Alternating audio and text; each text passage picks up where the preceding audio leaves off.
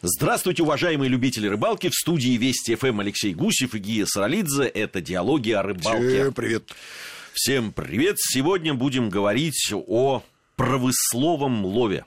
И не просто промысловом лове, а промысловом лове лососевых рыб. Лососевых рыб, совершенно верно. Я, знаешь, почему предлагаю поговорить на эту тему? Совсем недавно это было воспринято всей страной как такой повод для серьезного разговора.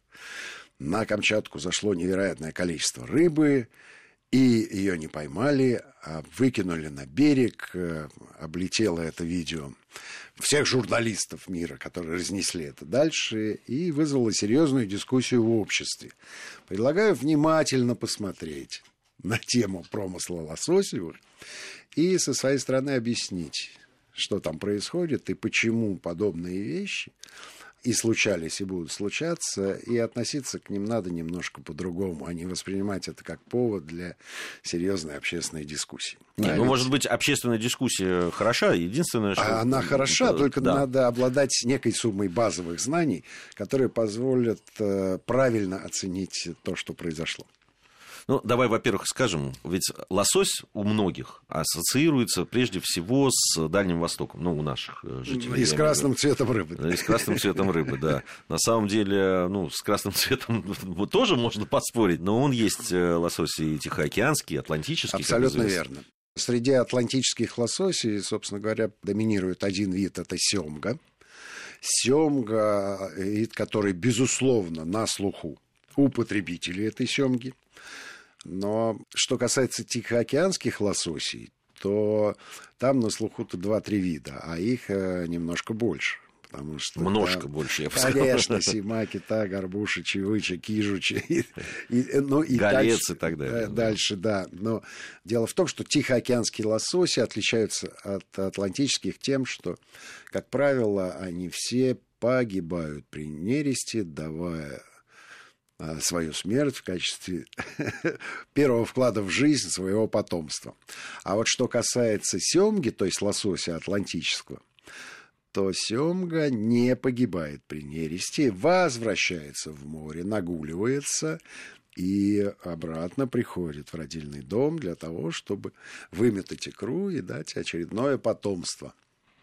Вот основная разница. При этом я могу сказать, что семга – это объект э, спортивного любительского рыболовства, и не только. Это некий символ, это некий фетиш, скажем так. Существует э, такая общественная организация, она всемирная общественная организация, фонд защиты дикого лосося – членами которого являются, ну вот, э, всех известных людей, начиная с английской королевы, да, и кончая там, не знаю, какой-нибудь Гретой Гарбы. Вот всех, кого вы можете себе представить, они все являются членами этого общества и сдают туда денежки с тем, чтобы вот эту вот семгу спасти.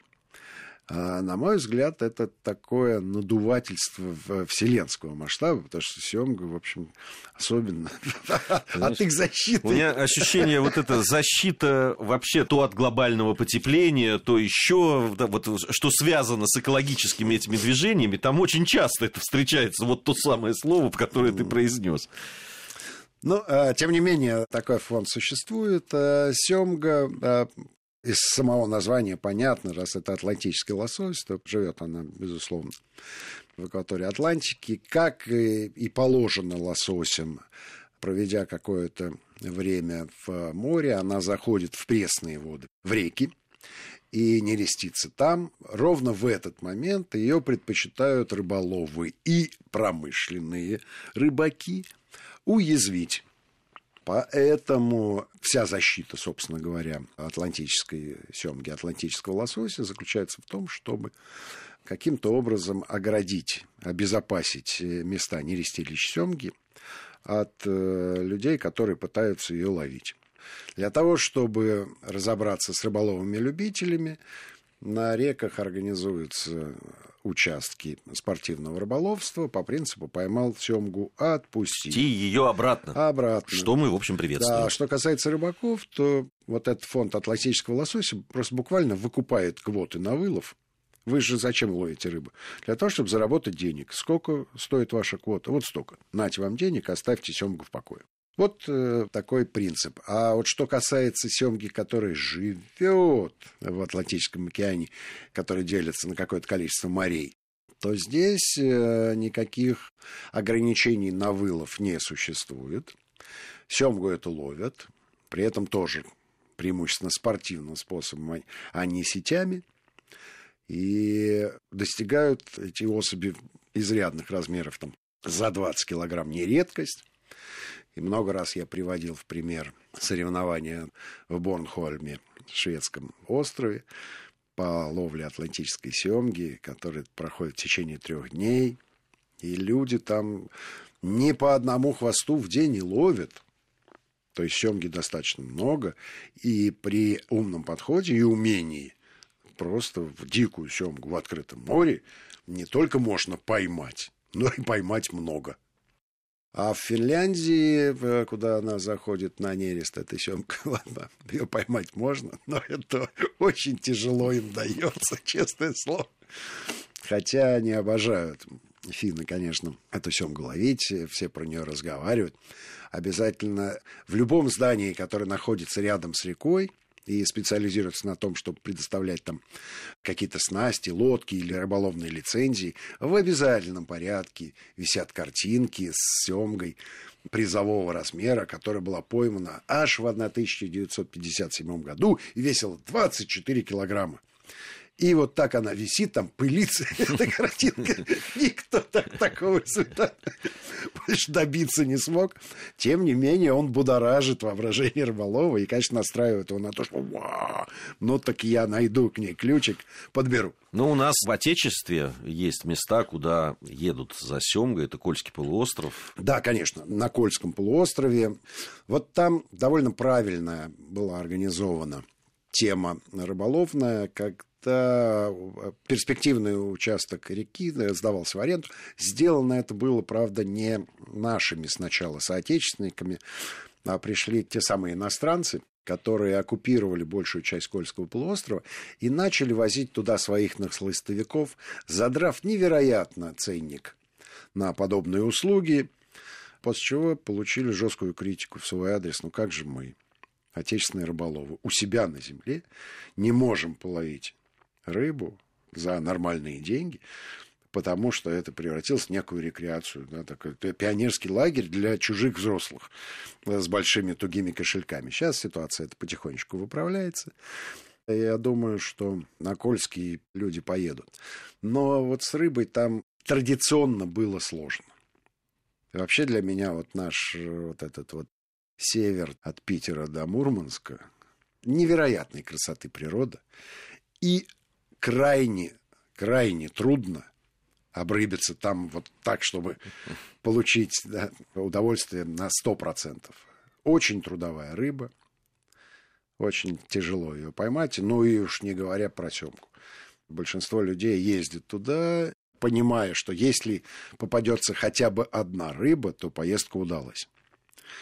Не всем это удается воплотить Здесь жизнь. Надо, надо быть, конечно, склад ума должен быть, э, и склад характера, наверное, там особый.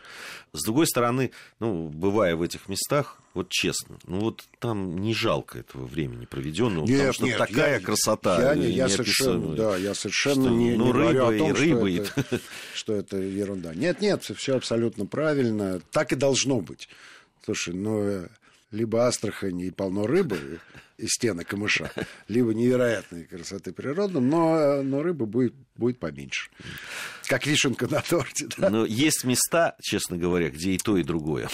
А, а, да, согласен с тобой. Ну, давай вернемся из Атлантики на Тихий океан. Сделаем это. Про, про который мы собирались поговорить. Значит, э, Тихоокеанский лосось отличаются от атлантических тем, что они погибают. И... Не все, но А вот, да, это любопытная особенность тихоокеанских лососей в общественном мнении считается непререкаемый тот факт, что абсолютно все рыбы, которые заходят на нерест, погибают. То есть не уходят на второй круг. А их теологи, знающие, говорят, что у природы все-таки есть некий резерв на всякий случай. Она оставляет из каждого стада несколько особей, которые все-таки обратно возвращаются в море и могут несколько раз приходить на нерест, ровно с тем, чтобы популяция не пропала при неблагоприятных условиях. А что происходит с лососями тихоокеанскими? Ну, во-первых, в одну и ту же реку. Они заходят на нерест дружка за дружкой – то есть э, с разницей примерно в две недели. Сначала идет чевыча, сима, да, потом кита, горбуша, да, потом кижуч, потом кита опять, э, потому что есть две киты, есть кита летние, кита осенние. Все эти рыбы друг за другом нерестятся примерно в одних и тех же местах. Родители погибают, их трупы разлагаются примерно в течение двух недель с тем, чтобы дать то самое белковое питание малечкам, которые выклюнутся, а выклевываясь, они, любопытная история, через сколько времени малек выклевывается да, из икры. Давай представим себе, как это быстро происходит. Недели, месяц. Дни. Дни. Совершенно верно. Они выклюнулись. У меня на... знание, потому что... Да, но там от, от 15 до 60 дней. А, мне просто любопытно было что такое их теология, насколько она наука и какие ответы она может дать на вопросы человека, который э, решил немножко заморочиться на эту тему. Так вот, из икры малек выклевывается от 15 до 60 дней. При этом его родители растворились в воде в течение двух недель. Что дальше делают они? Как они встретятся? Но на самом деле просто они обогащают воду в местах, где малек э, нерестится, то это не значит, что... В прямом смысле поедают. Да, они да. ему такой бургер да, положили. Ну, мальчик, когда родишься, вот, кусай отсюда. Нет, конечно. Это скорее напоминает некий такой бульончик, да, ты все время добавляешь туда что-то съедобное, но, с другой стороны, легко себе представить, что это, в этот бульончик заходят постоянно новые и новые родители, причем не твоих детей, а своих собственных. И вот э, вся эта круговерть, она, в общем, плохо представима с э, человеческой точки зрения. Мы же любим очеловечивать да, все события, которые происходят под водой. Вот я поковырялся и не нашел э, у себя в воображении никаких аналогов с человеческой практикой, с человеческой жизнью. То есть э, это достаточно уникальная ситуация. И чем ее объяснить? Нет у нас аналогов и нет э, примеров. Тем не менее, это происходит, и то, как человек к этому относится, не имея никаких э, примеров для сравнения, вот и приводит к таким результатам, как, когда оценка действий наших рыболовов на Камчатке была крайне отрицательной, и им в вину вменялось то, что рыба оказалась слишком много. У нас новости. После новостей вернемся, продолжим нашу программу. Продолжаем нашу программу. В студии Вести ФМ Гия Саралидзе и Алексей Гусев. Говорим мы сегодня о рыбах, которые хорошо, с одной стороны, известны. Э, и вкусны. И вкусны, да. С другой стороны, вот приоткрываем некие... А с другой стороны, да, их, э, их теология да, не, не очень не очень понятна и не очень известна. Скажи, Мы остановились на том, да. что определить численность популяции того или иного вида лососевых рыб, я имею в виду тихоокеанских лососей, практически невозможно мы их можем определить, когда они заходят на нерест. Да? Э, по факту. По факту, да. При этом год от года, как нетрудно догадаться, оно меняется. Но я шутил уже по поводу их теологов, да, что в принципе это наука... Ох, достанется нам она, она описательная, да, есть ложь, есть большая ложь, и есть статистика. Так вот, их теология – это статистика в чистом виде. Потому что, что касается тех же тихоокеанских лососей, да, безусловно, на каждой промысловой речке, на нерестовой речке в обязательном порядке есть ихтиолог, который считает по головам, вот столько-то зашло, и, и примерно столько икры они вымечут. И примерно такое количество лососей скатится в море. Значит, сколько лососей скатывается в море, после того, как они э, год-полтора проведут в реке в процентах. Можно нетрудно догадаться, что это 10. идет речь, да, там, 10. до 10%. 10% не выше. в районе 10%. Ну, посчитать все равно да. можно, да? Вот берешь а, примерное да. количество игр, и ага, 10% все-таки туда доберется. Это к вопросу о том, ах, смотри, 10 тонн рыбы валяется, никому не нужная, а могла бы оказаться на прилавках. Послушайте, э, вот эти 10 тонн рыбы, это в пределах стат погрешности находится. И говорить о том, что рыбопромышленники нанесли непоправимые удары экологии, это все это не соответствует действительности вообще. Ну, ты же даже, понимаешь, даже близко это, это просто ну, эстетически претит людям. Это да. Вот да. это, это, да, на это смотреть неприятно в любом случае. Неприятно, и тут я с тобой абсолютно согласен. А чтобы было приятно смотреть, надо этим заниматься. Но сколько бы их теологи не занимались а, помощью природе сохранить популяцию, ничего у них не получается. Не могут люди посчитать, сколько из э, лососей, которые в море скатилось, вернется обратно на нерест через 3 или 4 года. Не в состоянии они этого посчитать. Потому что эти лососи, они даже не на другую планету улетают. А это другой мир, это другая цивилизация. Несмотря на то, что воду мы видим, мы очень слабо себе представляем, что там происходит. И уж тем более не можем проследить, чем занимаются лососи, ушедшие от берегов иногда на тысячу километров ну и как ты за ним проследишь. Датчики им будешь свои ставить. И что тебе датчик расскажет? Просто где эта рыба находится. И то в лучшем случае. Это не значит, что это не надо изучать.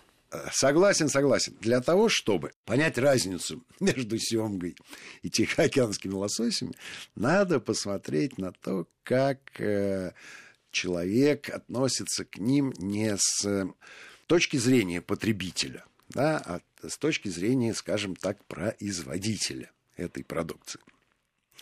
Два принципиально разных похода.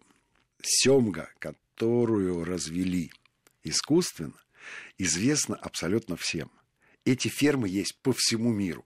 Безусловный лидер здесь Норвегия, где условия идеальны для того, чтобы разводить семгу, а, потому что она и живет там с удовольствием в тех же водах. Ну, понятно, дальше вопрос-то только в том, э, чем ты эту семгу кормишь.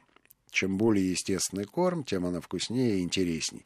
Хотя определить семгу разводную и семгу естественную могут только, конечно, профессионалы.